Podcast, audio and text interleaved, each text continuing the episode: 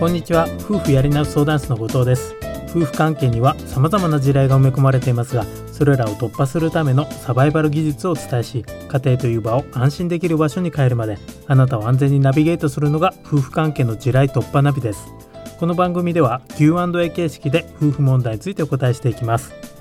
さて今回の話題なんですけれども今回は別居解消までの期間についてです。この期間についての質問というのは非常に多いなと思います。別居になってしまうとどうしても先が見えないのでいつになったら別居が終わるんだろうかと不安になる面はどうしてもあると思います。そういったことについて統計調査に基づいて今回はお答えしていきたいと思います。では今日のご質問からお伝えします。夫と別居になったのですが平均的にどれぐらいの期間で別居解消することができるのでしょうか。当然人によって異なると思うのですが目安として知っておきたいというものです。一度別居になってしまうとですねいつ解消できるんだろうというふうに疑問に思ってしまうこともあると思います。そこで別居が解消できるまでの期間はどれぐらいかかってるのかっていうのを夫婦やり直し相談室で統計を取ってですね、えー、それを調査したので今回ですねそれを発表していきたいなと思っています、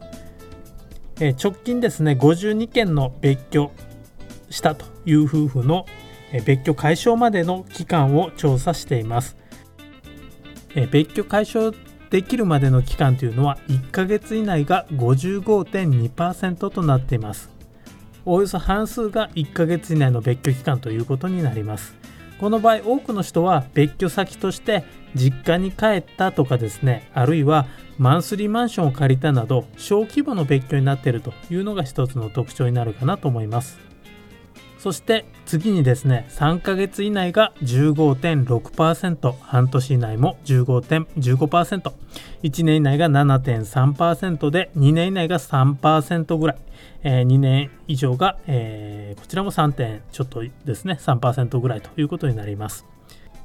えこちらの詳しいですね統計結果はブログの方に記載してありますのでまた後でですね URL をちょっとねタップして確認していただけたらと思います。別居期間が長くなると賃貸でアパートとかマンションを借りるという場合が多くなっていくのでそうなってしまうとですね別居期間が比較的長くなるという傾向があるかなと思います。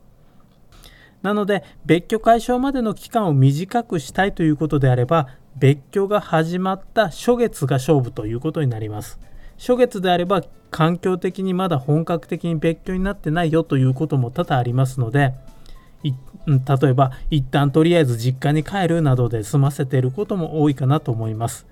なのでその分ですね同居に戻しやすいという特徴があります。ただですねちょっと気をつけておかないといけないこともあります、え夫婦カウンセリングの経験上ですね期間が別居期間が短ければ万事 OK ということには全くならないのでそこは期間にばかりとらわれないようにはしてみてください。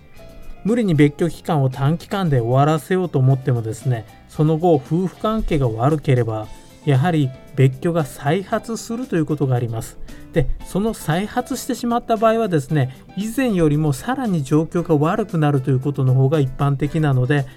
そこはですね、えー、注意して慎重に進めてもらった方がいいかなと思います。なので別居を解消しよう早めに別居を終わらせたいという気持ちはもっともなんですけれどもそこを焦りすぎて相手が納得していないのに強引に同居に戻すなんていうことはねできる限り避けてもらった方がいいと思います。では今回のポッドキャストはここまでにしたいと思います。この番組に質問や相談をしてみたいという人は是非番組概要欄から専用フォームでご質問ください。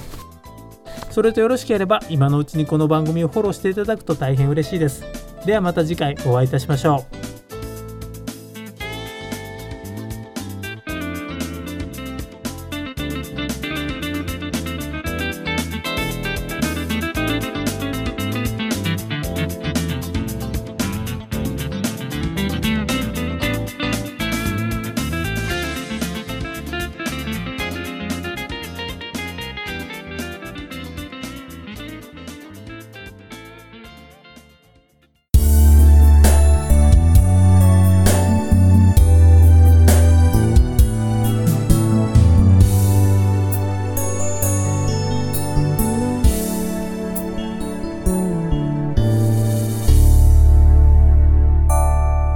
Radio Podcast